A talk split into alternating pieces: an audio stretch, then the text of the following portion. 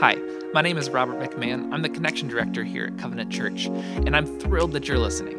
If you're checking us out for the first time, welcome. We're so glad that you're here, and I'd like to take this chance to invite you to let us know that you're tuning in today. We'd love nothing more than to help you start building meaningful relationships and to join you on the journey of faith. Just go to bgcovenant.org/connect and let us know how we can be in touch. With that said, let's dive in and listen together to this week's message. Today we get to uh, the penultimate, the, the week before the end of the, the series of our He Would Love First series. We're going to spend the last two weeks getting really practical. I've promised you we're going to get practical. We're going to get into what's happening in the world around us and how do we answer the questions and how do we deal with the confusion and, and the complex nature of, of love as it relates to uh, both our biblical worldview and the world around us. Like, how do we, how do we do that? How do we bridge those things?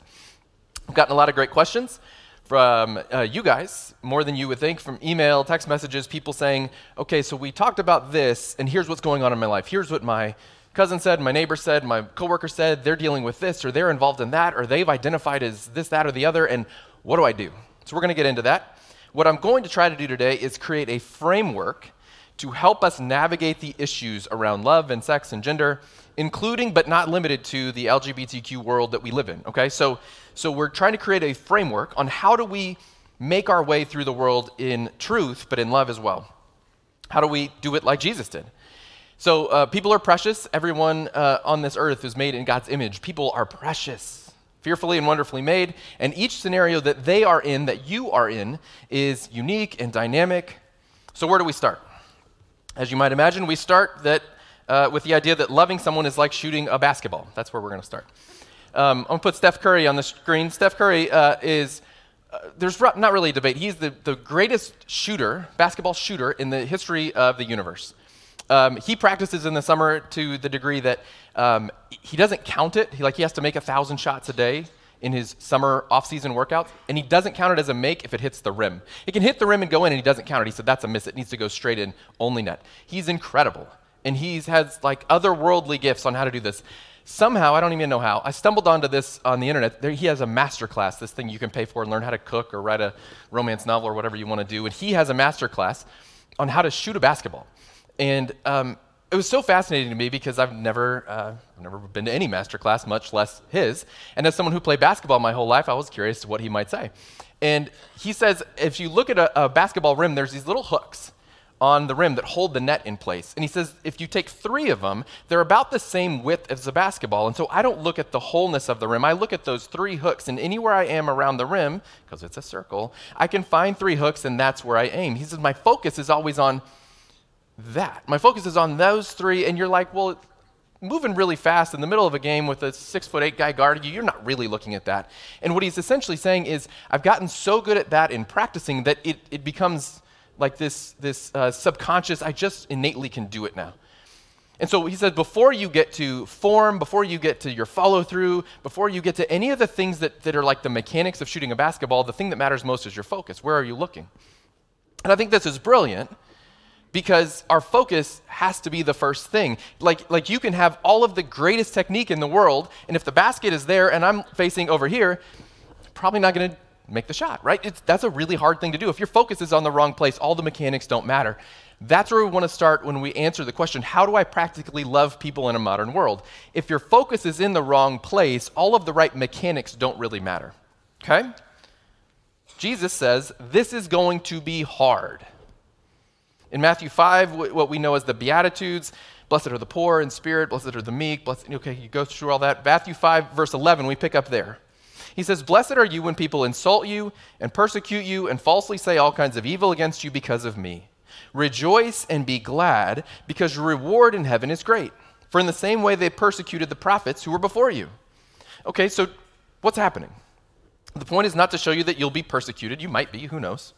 The point is in verse 12. So, verse 11 says, People aren't going to get it, and the heavy work of the kingdom is likely to get you insulted, not praised. So, if you're going into it to be liked and affirmed, maybe you're going in with the wrong idea. I was online recently, and um, my daughter introduced me to a, a, preacher, talented young preacher in Tulsa named Mike Todd.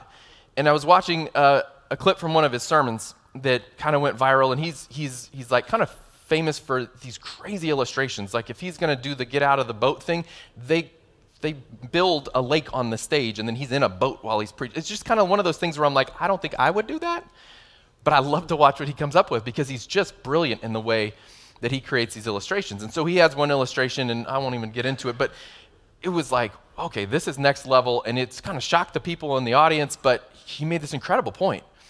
And it's about a five minute clip, and I, I not supposed to do this on YouTube. I don't know if you know this. And I scrolled down just a little bit to the comments. This is, by all means, faithful guy, married to one woman, great dad, just like loves his community, nonprofit work. Like he's an incredible human being in every respect. And the first comment on this video is how abusive is this?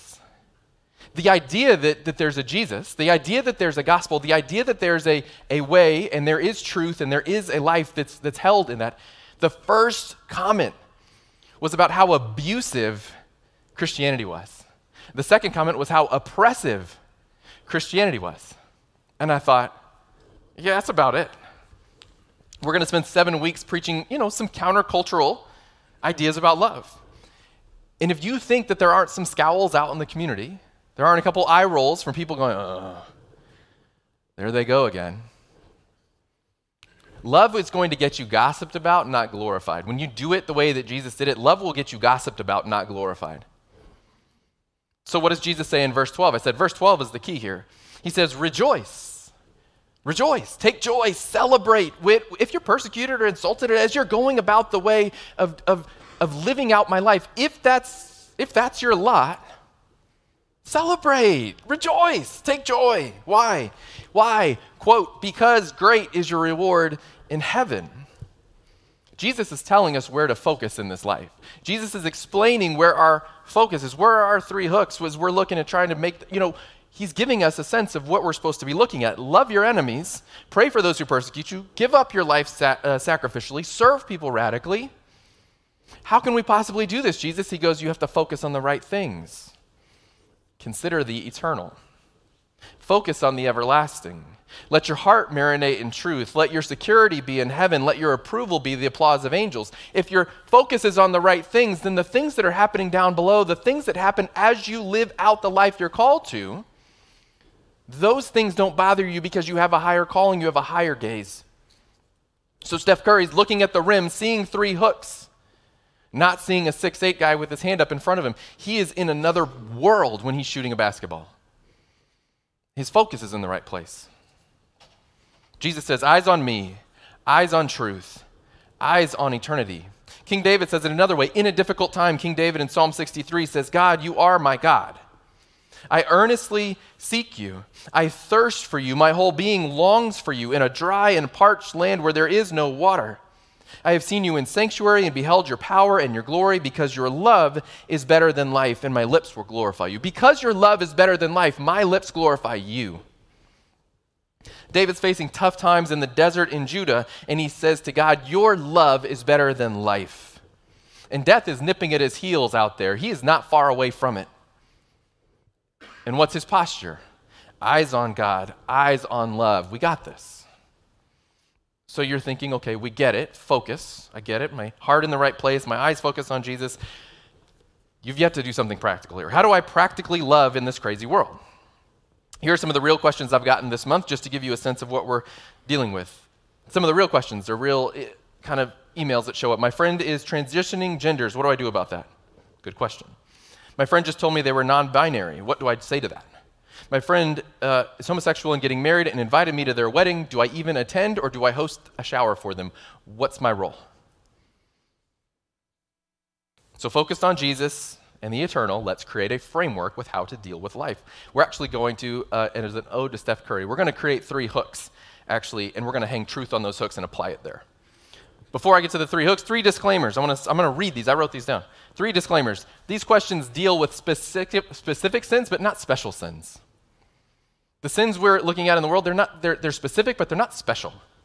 Delicate topics, but go back and listen to week one of this series and be reminded how I said that heterosexual, my heterosexual orientation and the sins that can come out of that are no different than someone who's navigating the LGBTQ world.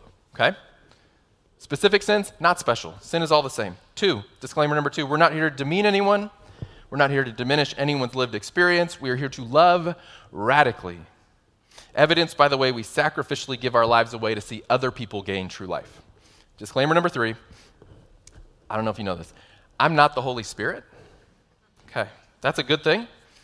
So you have to be listening to the whispers of the Holy Spirit. You have to be sensitive to the nudges of the Holy Spirit in your life if you are going to love well. Because every context is different, every situation is unique.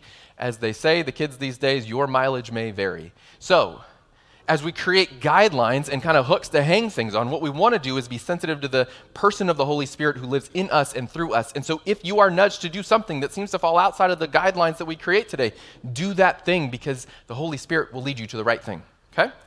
Now, give me something practical to help me, you say. Okay. You ask, What do I do? I love you guys. I'm going to start with what you can't do. Don't do this, okay? Hook number one is what you shouldn't do but it's practical. Start by thinking of each person, each soul, everybody in your life as a, a, little cottage, maybe a little cottage in the woods. We'll put one on the screen. Does this cottage look familiar? It belongs to the seven dwarfs. Remember how this goes? Snow White. You remember her peeking in through the window? There she comes. She's going to come peek in the window. Snow White, there she is. Oh. She's got that mousy voice, and she's talking to the deer and the raccoon, and there's a turtle following along real slow, and she's looking in, and it looks so quaint and warm in there. So, what does she do? Snow White peeks in, breaks in. It's a felony. then, what happens because of her felony? There's an attempted murder. All of the dwarves are in danger. People are poisoning fruit. Augustus Gloop falls into a chocolate river.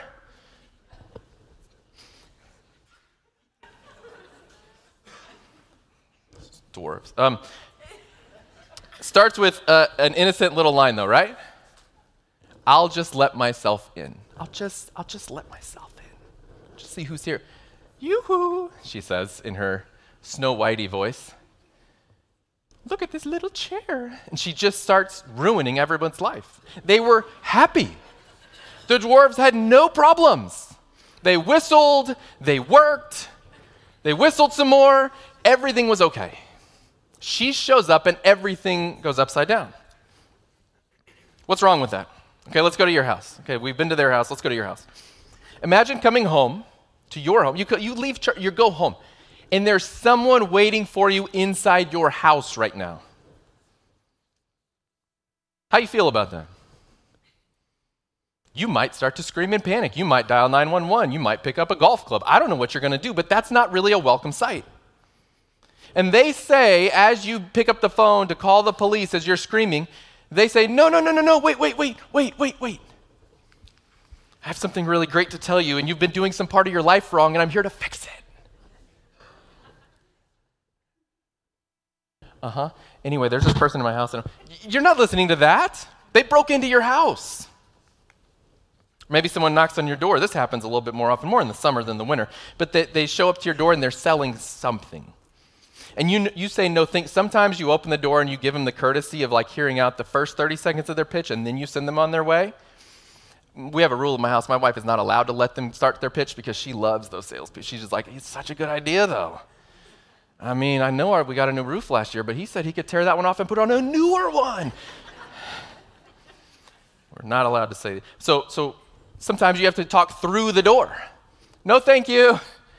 Please go away so that person selling whatever they're selling, they smash through the window. They say, you know what, I'm gonna get a running start. And they see that front window on your house, your apartment, and they take a run and they put their shoulder in and they just army roll into your living room. And now they're just standing there looking at you, they're brushing glass off of their shoulder. And they need to tell you about this pest control plan that's gonna change your life. Or you didn't know you needed a free chimney estimate, did you? But I'm here to give you one. Are you buying anything from that person? No. So, what are we talking about? Think of each person as a little house in the woods. When it comes to sharing truth, most of us are snow white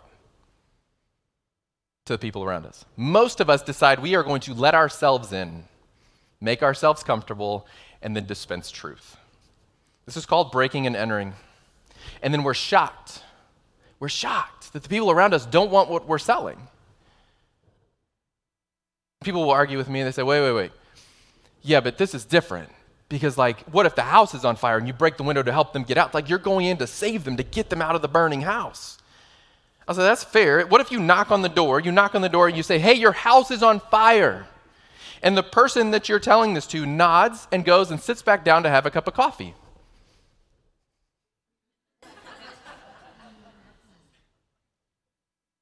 They're good with it. That's where they want to be. This is fine. And you can't drag that person out of the burning house. You aren't saving them anyway, but you cannot bully people out of the flames of life. Holy Spirit draws, Jesus saves. So, what is hook one as we build a practical framework on how to love people? Hook one enter where you are invited. Crashing through a window selling salvation isn't helpful. Okay, you say, that's one hook, but you didn't answer the question. Specifically, what do I do? You named some situations, you heard some questions. What do I do? Let's ask Jesus. Jesus sent out his disciples with instruction. Luke chapter 10, verse 5. When you enter a home, Jesus says, greet the family. Peace. If your greeting is received, then it's good, it's a good place to stay. But if it's not received, take it back and get out. Don't impose yourself. Stay at one home, taking your meals there, for a worker deserves three square meals. Don't move from house to house looking for the best cook in town. And when you enter a town and are received, eat what they set before you. Heal anyone who is sick, and tell them God's kingdom is right on your doorstep. When you enter a town and are not received, go out on the street and say, The only thing we got from you is the dirt on our feet, and we're giving it back. Do you have any idea that God's kingdom was right on your doorstep? So, hook number two, according to Jesus, is find people of peace. Hook number one, enter where you're invited. Hook number two, find people of peace. Usually, this is found in relationship. Maybe it's a divine encounter. You met someone at the grocery store on the side of the road, whatever. That's where the Spirit leads you, right? Most of the time, these are relationships you are already in. And, and Jesus is saying, where there is peace in those relationships, lean in. Where there's an invitation, where there is peace, that's where you lean in. Have a meal, have a conversation, give away truth. Where there isn't peace, don't impose yourself, shake the dust. Why? Because every minute you spend browbeating someone who isn't open to what you're saying anyway is a minute you're wasting that you could have been loving someone in real relationship. So find people of peace and engage.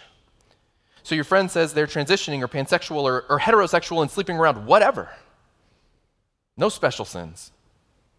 But they're not asking your opinion. Are you just supposed to be cool with it? Like, okay, cool. It's not what we said.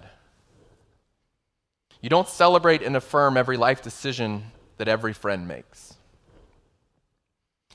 But if you're not invited into the house, Jesus says you have no place there. If everyone you met just focused on your area of sin or weakness, how would that go? Like, like apply it backwards. If we said there's no special sins and we're all sinners and fall short, we all have areas we're still working on. We're all still trying to get to that place where we're more and more like Jesus as we live this life. You meet someone and you're having a conversation and you kind of half know them from work, or you kind of half know them from childhood or whatever, and you hear on their Facebook, you see on their thing, and, and then you just want to lean into them a little bit, and they go, you know what, I can't be friends with you. Your greed and your pride keeps us from being friends. It is your special sin that removes our chance for relationship, and I'm out. How would that feel? We would, no one would have friends. I don't know if you know this. No one would have friends. And so the answer isn't run from them.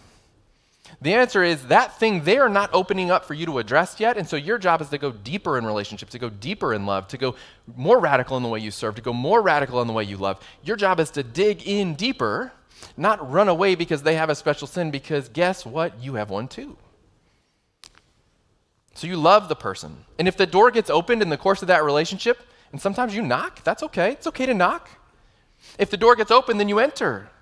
If not, you keep loving like Jesus. You keep pouring your life out. You keep serving sacrificially. And people will say, okay, but then practically how? Hook number three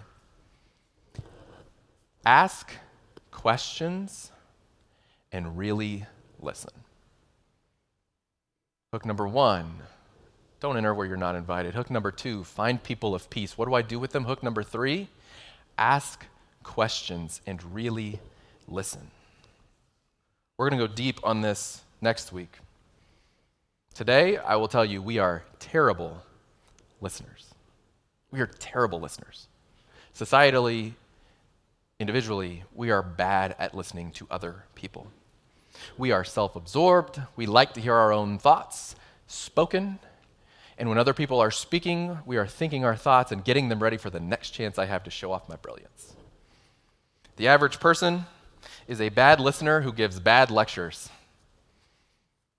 And that's the average relationship is two bad listeners giving bad lectures at each other, bad explanation of story, bad lecture back and forth. This is the average relationship.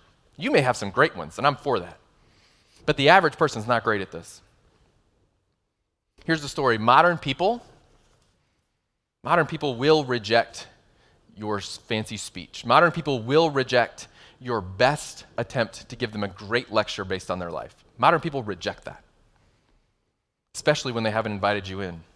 But modern people are somehow as bad a listeners as we are. We are the most vulnerable people, too. We will actually open the door in ways that previous generations won't. Modern people are really open to honest relational questions. Why is that important? Because we want to assign people dignity. We want to look at every house in the woods. We want to look at every person we come across as precious and made by God. And when you ask questions, you get below the surface skirmishes that culture wants to give us, and you actually learn to love the person underneath there. You learn to know the person and to love the person, but you have to ask enough questions to get to that person because on the surface, everybody's a train wreck. We all have our own various versions of that, but everybody's got our issues. And it's not until you get below that that you realize where that came from. Socrates famously said, Be kind, for everyone you meet is fighting a hard battle. We say that a lot around here. Everyone is in a battle. I would add this that everyone also has a few core needs that they're fighting for. Everyone has a few core needs that they're fighting for. And so, how do you figure out what those needs are of the people that you're trying to love? Because if you're going to love somebody, you're going to supply their needs. You're going to see to their needs. You're going to love them where they're lacking. You're going to sacrificially lay your life down to give them the thing that would make them whole. Sounds like Jesus. How do you figure out what the needs are of the people around you? You have to hear their story. You have to learn the origin of their brokenness. You have to listen for their pains. You have to learn their unmet needs to find out where they need to be loved. It's like the guy coming to the house and knocking on the door and offering us a new roof. He didn't even look that we got a new roof last year. I'm not listening to him. But man, if he took the time, if you've been my friend and you're looking around my house, you go, this could actually use some work. I'd go, okay, tell me more about that. Are the people in your life chasing security or trust or empathy or just validation? That's how love gets built. Love gets built by asking the questions to figure out what's going on in the heart of the other. That way you can look at somebody and say, I, I actually, I hear your heart. I, I think, are you saying make sure I'm hearing this right. Are you saying this? Are you saying when you were a kid that? Are you saying that, oh, okay. Well, now I hear your heart. I think I can see your needs. And then you get to ask that question we love so much How can I help? How can I lean in? How can I be part of your story? How can I love you radically? How can I serve you? But it starts with asking questions and really listening. And I don't know if you came in hoping that I was going to have this like really magic pill that I was going to give everybody, and you're going to be the best person ever at changing the world and reforming culture, and it would be like this easy. It's not easy. Jesus says it wasn't going to be easy. But a humility and an others focused posture establishes our credibility as human beings with other human beings. And if that sounds a little wishy washy to you or that sounds a little too sensitive to you, I'm going to say it again so you hear it again humility, and others focused posture establishes our credibility. Not the biggest megaphone I can find. Humility and others focused posture establishes our credibility with other human beings. If you don't recognize this as important, you need to go back and read your New Testament and see the life of Jesus and ask yourself what established his credibility with the people he was with? It was his humility and his others focused posture. Peter, follow me. John, follow me. Nathaniel, follow me. He didn't bully them into it, he loved them into it. That t- sort of posture shows someone that you care more about them than you care about your own agenda. And you may have an agenda for them. Jesus had an agenda for Peter, but he had to first prove to Peter that he loved Peter right where Peter was. Once you start in that realm, doors open.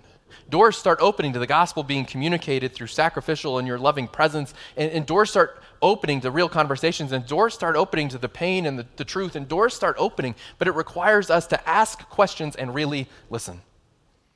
All the while, let this not be unsaid, you pray. You ask the God of the universe who can move mountains to work in the hearts of the people you are attempting to love. So many of us are trying to do things without God. We want God to give us some rules that we can go and do the thing, and God is going, I am the rule. Come to me, pray with me, ask me. You want that heart opened? You keep knocking, but you ask me every day. God will say, I'll open that heart. Watch me. And the things we've been doing for 15 years, the people that my wife and I have been working on for a decade, we never made an inch. God makes it happen overnight. We go, Whew. maybe we should have been talking to him all along. So we ask the Spirit, Spirit, draw this person to you. Jesus, invade this heart and set it free. We are beseeching the God of the universe who does the work of salvation to do the work of salvation and maybe let us be a part. And while you're praying, if you're asked what your opinion is on some matter of someone's life, if you're invited to enter the room, if you're invited into somebody's house, that's good stuff. Go in with grace and truth in love. Enter where you're invited. Find people of peace and then learn how to listen in love. This is how Jesus loved. Jesus found insecure people, afraid people, wounded people, broken people. He knocked. Read the Gospels. When people opened the door and showed themselves to be people of peace, what did he do? He entered with truth, sometimes hard truth. But when the door was opened, he entered. Those who rejected him, he moved on and he let them move on from him. And the rich young ruler walked away sadly. Jesus knew his people. He knew when he sh- they knew when he showed up that when he entered a city, when love came to town, it was unmistakable. The town was in for a revolution. He read the rooms that he entered. He asked the questions of the skeptical. How many times did somebody ask a question of Jesus and he asked them a question back? Maybe to get a, an even, I mean, he's God, so he probably knows what's going to come up next. But maybe he needs everybody else to get a read on the heart. Maybe he needs them to say out loud what they're really feeling on the inside. So they say, Jesus, what about this? And he go, I don't know, what about that? And they'd go, Well, okay, let me think about it. And all of a sudden they're spilling out their life for him, and then he can take it and go, Here's what we're aiming for. Jesus answered challenges with riddles and questions. Jesus invited himself to dinner with the biggest sinners in town. Jesus knocked on the door, and the religious didn't want to hear it. Jesus knocked on another door, and the, ta- the tax collector said, Yeah, come on in. Me? Are you sure? Jesus slowly softened the hardest hearts. Jesus is the model for how we deal with the thorny issues of our days. We cultivate relationships, we pour out our lives for others, we find homes and hearts of peace, and then we spend more time asking more questions. And if necessary, if invited, we even occasionally give out an answer. The Holy Spirit is active and alive among us. What we are called to do is focus our hearts on Jesus and on love and on eternal things. Your reward is secured. Focus on that. Then, as we focus on Jesus, as we focus on eternal things, we seek out people of peace. We enter where we are invited with gentle grace, and then we listen and we pray and we trust. The love that we're after is better than life, and it brings the life that we are all longing for. And if we will do these simple, Christ like things, if we will walk the way that Jesus walked, my hunch is we will see greater fruit and greater salvation and greater freedom along the path. Let's pray. Heavenly Father, this is a uh, wildly complicated time that we live in. And Father, if we're honest, there are days we don't know how to feel about it. There are days we don't know what to say about it or do about it. Lord, uh, our prayer as a people is that you would give us hearts and posture like yours, that you would give us a humility and an others focused heart that we might make ourselves credible so as to be usable in your work, so as to be accepted into open doors. Father, we pray right now as the faces pop up in our own minds of the people we would most love to see turn to you. We all know people whose lives are in turmoil, who are following a crossway Lord, I pray that you would call them to yourself, that you would be moving in front of us, that you would make a path and a way.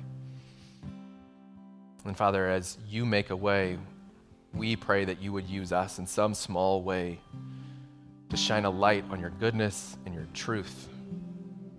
God, thank you for loving us. We love you. In Jesus' name, amen.